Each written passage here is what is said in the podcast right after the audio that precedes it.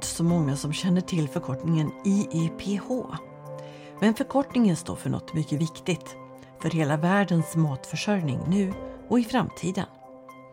År 2020 är International Year of Plant Health. Utnämnt till det av FN och dess livsmedels och jordbruksorganisation FAO.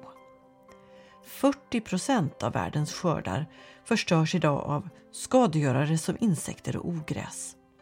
Samtidigt som världens livsmedelsproduktion behöver öka med 60 procent till år 2050 för att kunna föda en ännu växande befolkning.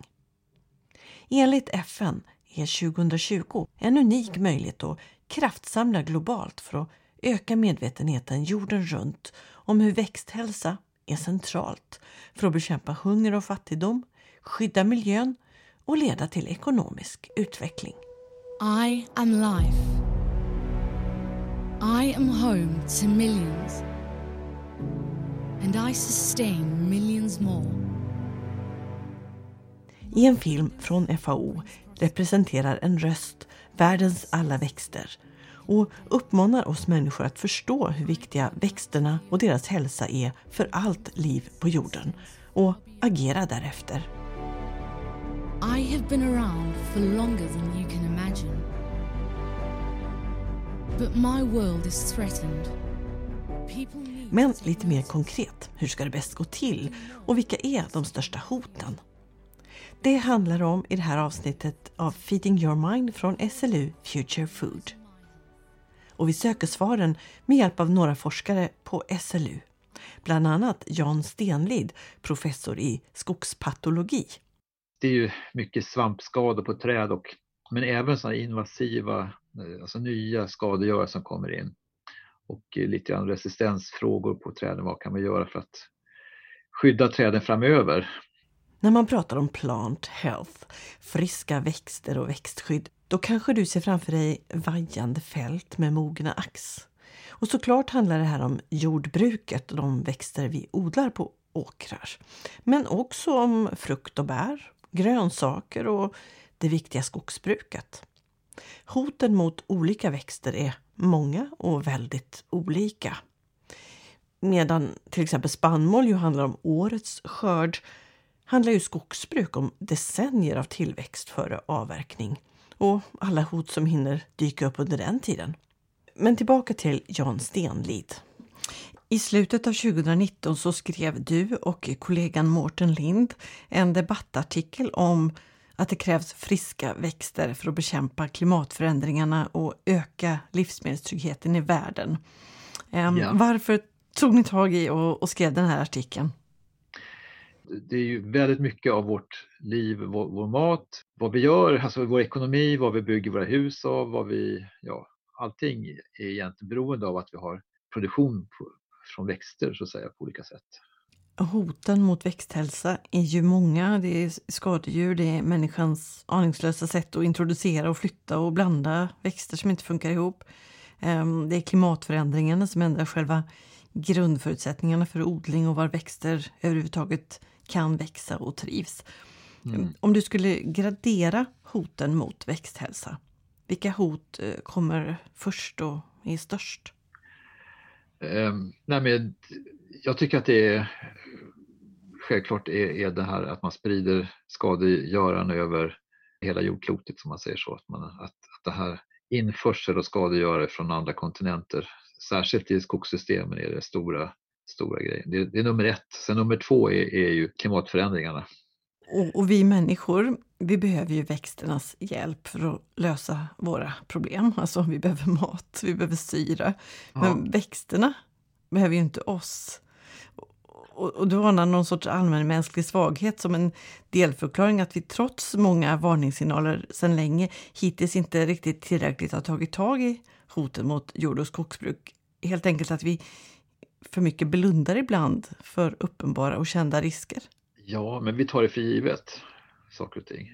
Som samhällsmedborgare idag så tror jag inte man tänker att eh, den mat man köper i affären till exempel, att den är, den är beroende av att det ska finnas friska växter som har producerat sina frön eller vad det nu är som har stått i grunden till att man kan göra den här maten. Utan man, man, har inte hela den här kedjan klart för sig. Så ens vardag i, för, för en, en person i, i, en, i en storstad kanske inte har den här kopplingen direkt till var, var produktionen sker. Mm. Vad kan få oss att öppna ögonen då som befolkning i Sverige eller som mänsklighet på planeten? Hur mycket hjälper det? Ja, men det är ju information kan man ju köra, men det, det är ju så att det, frågan är om, om hästen här kommer att dricka det här vatten, informationsvattnet om det inte blir kriser av det hela. Eh, det är lite grann som den här pandemin visar att det går med en kris så kan man ju ändra sitt beteende ganska rejält. Man ser ju att det, det, det kan löna sig att agera emot spridning av sjukdomar helt enkelt. Ja, den pågående pandemin har visat att vi kan ändra beteenden snabbt och rejält om vi måste. Men pandemin har också visat vikten av att beslut tas i rätt tid, på rätt nivå. Och vikten av det gäller också när man försöker stoppa skadeinsekter eller svampangrepp, säger Jan Stenlid. Det är ju väldigt svårt också att säga vilka kommer verkligen att vara de stora skadegörarna framöver. Det, det, det är svårt att, koppla egenskaperna till exakt till att den här arten kommer att bli jättesvår hos oss. Vi har ju tittat på, på det här liksom, eh, tillsammans med andra forskare i Europa på, på uh, utveckling av, av, nya, alltså hur, hur mycket nya skadegörare har kommit till den här kontinenten de senaste 200 åren och det har ju ökat exponentiellt det här.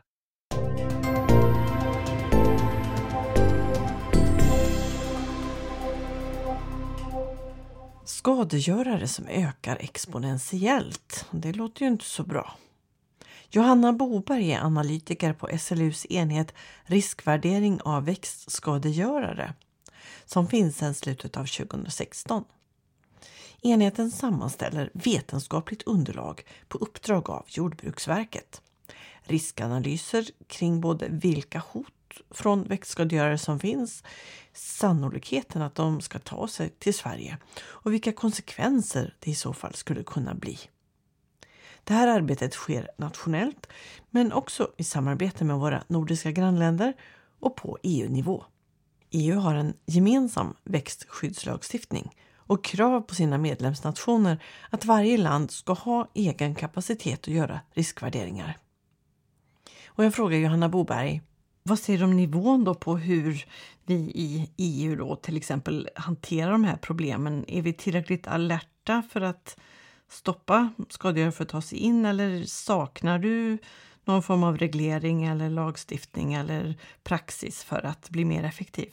Jag tänker att det är väldigt svårt att utvärdera också hur effektivt det är. För så, så när det är effektivt så, då ser man ju inte effekterna av det. Det man ser är när man missar någonting och att man får utbrott och introduktioner av arter som man kanske har försökt att förhindra. Ja, det är svårt att utvärdera hur effektivt arbetet är. För det vi ser är ju när vi misslyckas och nya arter tar sig in och etablerar sig, säger Johanna Boberg. Men ambitionen är förstås hela tiden att få bättre koll. Och I slutet av 2019 trädde en ny EU-förordning i kraft där krafttag tas och lagstiftningen förändrades för att bli bättre och mer effektiv, säger Johanna Boberg. Ett sånt här internationellt år då med fokus på de här eh, frågorna och riskerna. Det, det, låter ju väldigt fint och känns som att nu, nu händer det grejer här. Men vad skulle du säga, vad, vad spelar det för roll i fortsättningen och på riktigt och så att man har ett sånt här utsett internationellt växthälsoår eller växtskyddsår. Spelar det någon verklig roll? Eh, jo, men det tänker jag att det är jätteviktigt att den här frågan lyfts.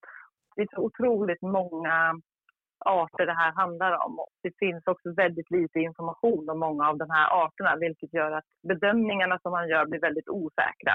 Och därför skulle man ju verkligen vilja ha mera underlag att basera det här på.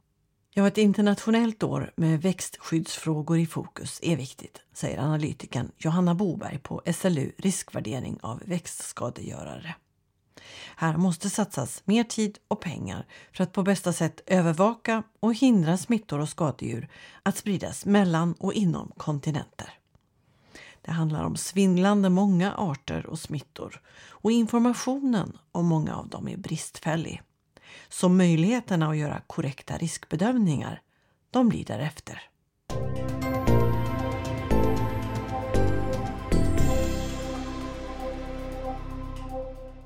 Tillbaka till professorn i skogspatologi Jan Stenlid som tänker precis som Johanna Boberg kring de här frågorna. Vi måste ha bättre monitoring alltså övervakning av smittspridning och också vara beredd att snabbt rycka ut och agera om vi ser smittor, säger han. Det finns alltså en gemensam växtskyddslagstiftning i EU. Men har smittorna väl tagit sig in i EUs område kan de förstås sprida sig vidare. Och vi har en gråzon där beredskap och aktionsplaner inte är så bra som de borde, säger Jan Stenlid. Sjukdomsangrepp blir markägarens problem. Egentligen är det inte riktigt schysst för att det är ju det är ett samhällsproblem och det är kanske inte alla som har råd att ta kostnader på sin eget konto där. Och, och du menar väl att vi inte är så, så bra på det här rent generellt? Vi har liksom fragmentiserat eh, samhället på många sätt och fördelat, eh, rent av kanske sönderdelat ansvaret i många bitar vilket ja. går ut över problemlösningarna. Ja, nej men det här, just den här saken som jag pratade om nyss, det, det, det är väl en gråzon där man egentligen inte, ingen har velat ta i och säga att hur vi ska hantera det här. Vem ska, hur, hur, hur kan samhället hantera de här nya skadegörarna som inte finns på nivån att komma utifrån en annan kontinent eller ut, utanför EU utan den här interna spridningen inom det, det, är ju liksom för varje land att ta hand om och det där har vi inte ordnat upp ordentligt tycker jag. Man vill ju inte vara alarmistisk i onödan men hur pass fem i tolv är det här internationella växtskyddsåret tycker du? Alltså det, har ju, det har ju funnits i alla tider. Vi har ju kämpat sedan vi började odla växter så, så har vi ju kämpat mot, mot dem. Vi har ju haft olika sätt att angripa det på. I romartiden så trodde man ju att, det, att man kunde offra till en, en gud för att fixa det här. Men nu, nu, vi har ju sett att vetenskapen kan hjälpa oss framåt.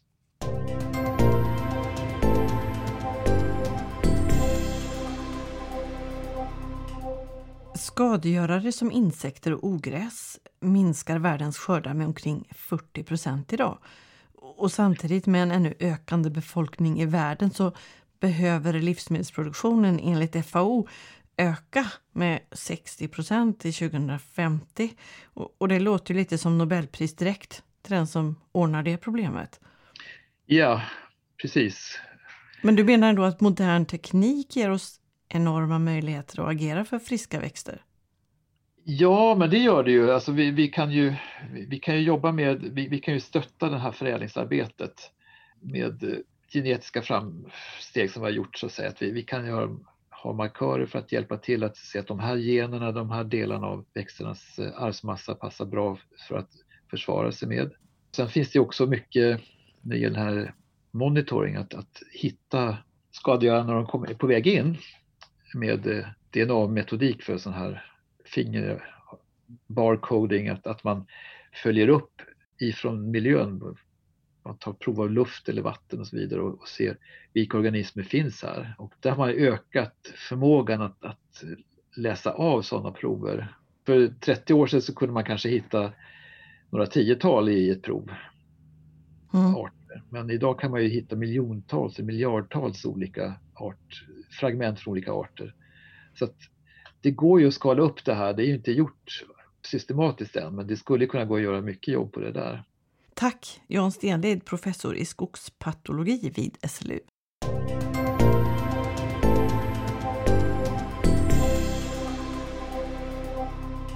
Att värna växthälsan i världen är förstås ett gigantiskt och komplicerat pussel. Men som alla pussel består det av många delar där alla kan bidra med sin. Katja Fedrovits, koordinator på SLU Plattform Växtskydd, berättar om medborgarforskningsprojektet Jordgubbsappen som en grupp växtskyddsforskare tog initiativ till under detta International Year of Plant Health. Alla som i någon skala odlar jordgubbar kan via jordgubbsappen vara med och bidra genom att rapportera in vilka organismer man hittat på sina plantor till exempel insekter, spindeldjur, fåglar, sniglar eller däckdjur. Skulle du säga att vägen framåt för att få många människor engagerade i de här frågorna, få upp intresset och kunskapen och insikten är just att ha sådana här medborgarforskningsprojekt med lite avgränsade fokus så att säga, till exempel jordgubbar, inte försöka lösa globala problem liksom?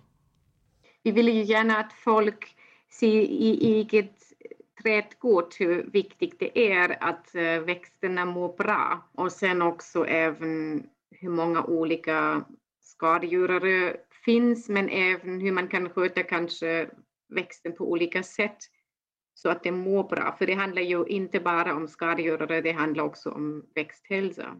Och visst har det ett globalt perspektiv, för det är ju, um, maten kommer ju från överallt. Hur har gensvaret varit då? Alltså med fler än 400 personer som tittade på appen och eh, klickade på flera ställen där. Sen fick vi bara in ungefär 80 observationer, men vi också vet att det är liksom en hel del som kan förbättras i appen.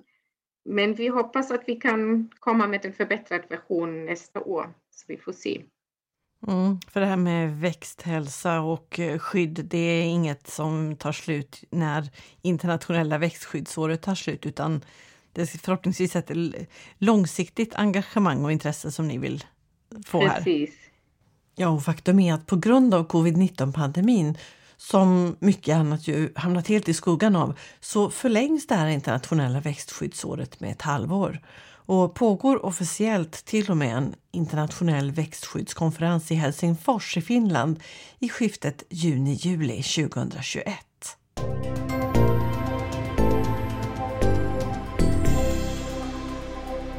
Du lyssnar på en podd från SLU Future Food. Och att det här förlängda växtskyddsåret pågår just nu ser Göran Bergqvist, SLU-lektor i växtodlingslära, som något som passar väl in i ett större mönster.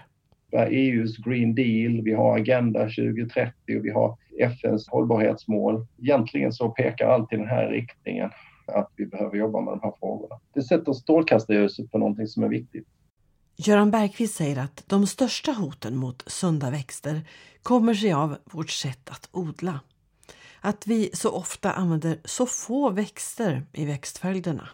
I och med att vi gör det så, eh, så blir det en stor belastning på eh, resistenser mot, mot de här kemiska preparaten vi har. Och då, det som är jobbigast att hantera är ju en del svampsjukdomar och som, eh, som då man får jobba med, med resistensförädling och så. Och sen är det då insekter som väldigt lätt uh, utvecklar de här resistenserna. Bekämpningsmedel, kan man se det som växtskydd? Mm, det, kan, det kan man väl. Bekämpningsmedel är ju till för att skapa ett skydd för växten i alla fall. Men samtidigt så är det väl så att eh, bekämpningsmedel både mot eh, eh, sjukdomar och, och mot skadeinsekter, utvecklingen går ganska entydigt emot att man vill fasa ut det, använda det mindre och mindre. Ja, men det, det, gör det ju. Det finns olika skäl till det. Ett är ju att konsumenterna inte vill ha det helt enkelt. Alldeles oavsett om det är farligt eller ofarligt så tycker man att det känns obehagligt. En annan anledning till att man vill ha bort det är ju att det kan eh, smutsa ner i miljön. Ett tredje skäl är att eh, det är väldigt dyrt att ta fram nya och, risken är ganska stor att de förbjuds. Så, så det finns kanske inte så jättestort intresse heller att plocka fram nya pesticider hos kemiföretagen. Det har inte gjorts några genombrott på den fronten på väldigt länge.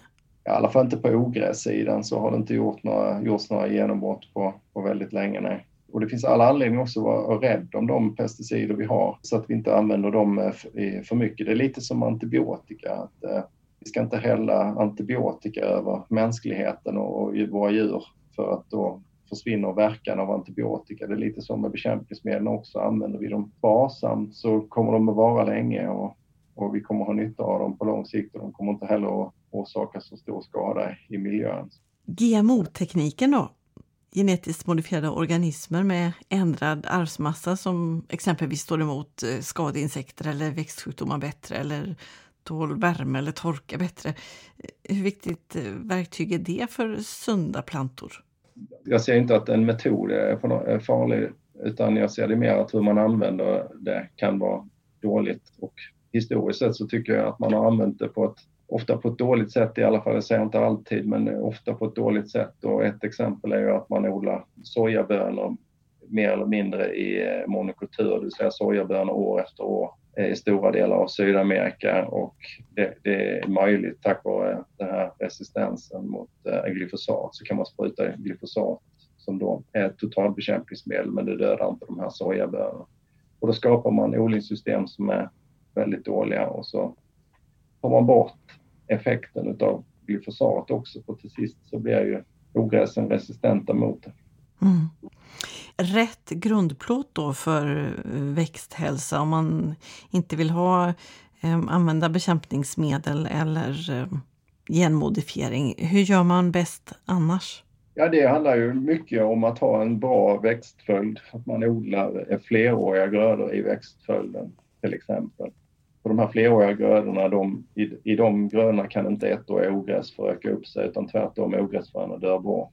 Det gör automatiskt också att man har längre avstånd mellan grödor i, av samma art i växtföljden vilket också minskar trycket. Så att absolut eh, växtföljden viktigast och det det handlar om är att få in flerårig klövgräsvallar i växtföljderna och då måste man ha en användning utav denna. Och då invänder många då att, att mer djur så blir det mer metanutsläpp och så har vi klimatfrågan kring det. Men det handlar inte om det som jag ser det, att, att ha mer djur, utan det handlar om att ha mer djur som äter gräs och att ha dem bättre fördelade i landskap så att de gör nytta.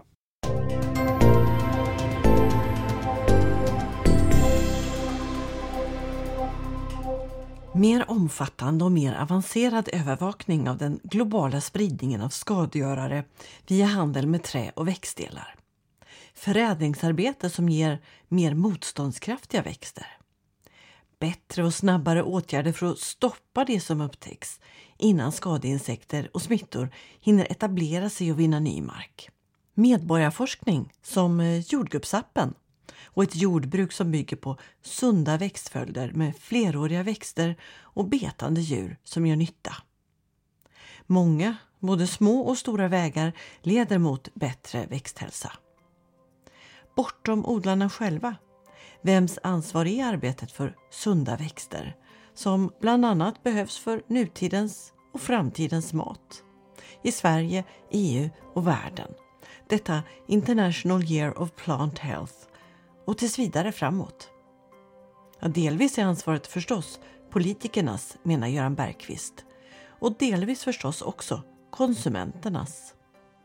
Det är också så ofta att, att, eh, att, det, att det finns en sån förenklad bild av jordbruk i, i många sammanhang som kanske behöver kompliceras på något vis. Jag tänker det här jämförelsen mellan ekologiskt och, och konventionellt så får man ibland intrycket av att man bara kan sluta spruta och sen så går det lika bra att odla ändå. Men så är det ju inte riktigt utan man måste göra så mycket förändringar om man ska ta bort kemikalierna och jordbruket och, och, och det påverkar en massa saker. Så att, att försöka beskriva vad, som, vad, vad egentliga lösningar är och vad, vad, som har möjlighet att fungera och vad som, vad som är svåra, det, det är väl viktigt att, att försöka belysa det för, för både beslutsfattare och för konsumenter, tänker jag.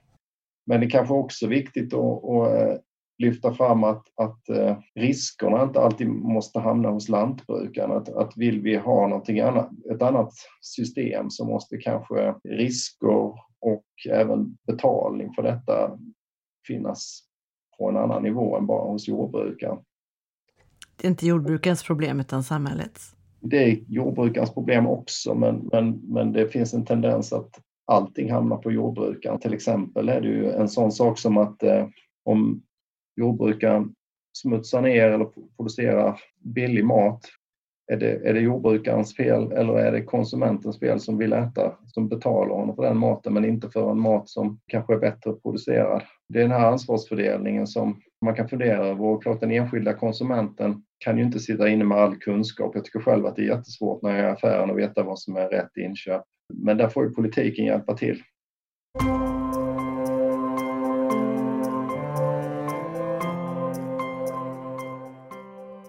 Och där är Göran Bergqvist i sitt resonemang ungefär där kollegan Jan Stenlid var tidigare.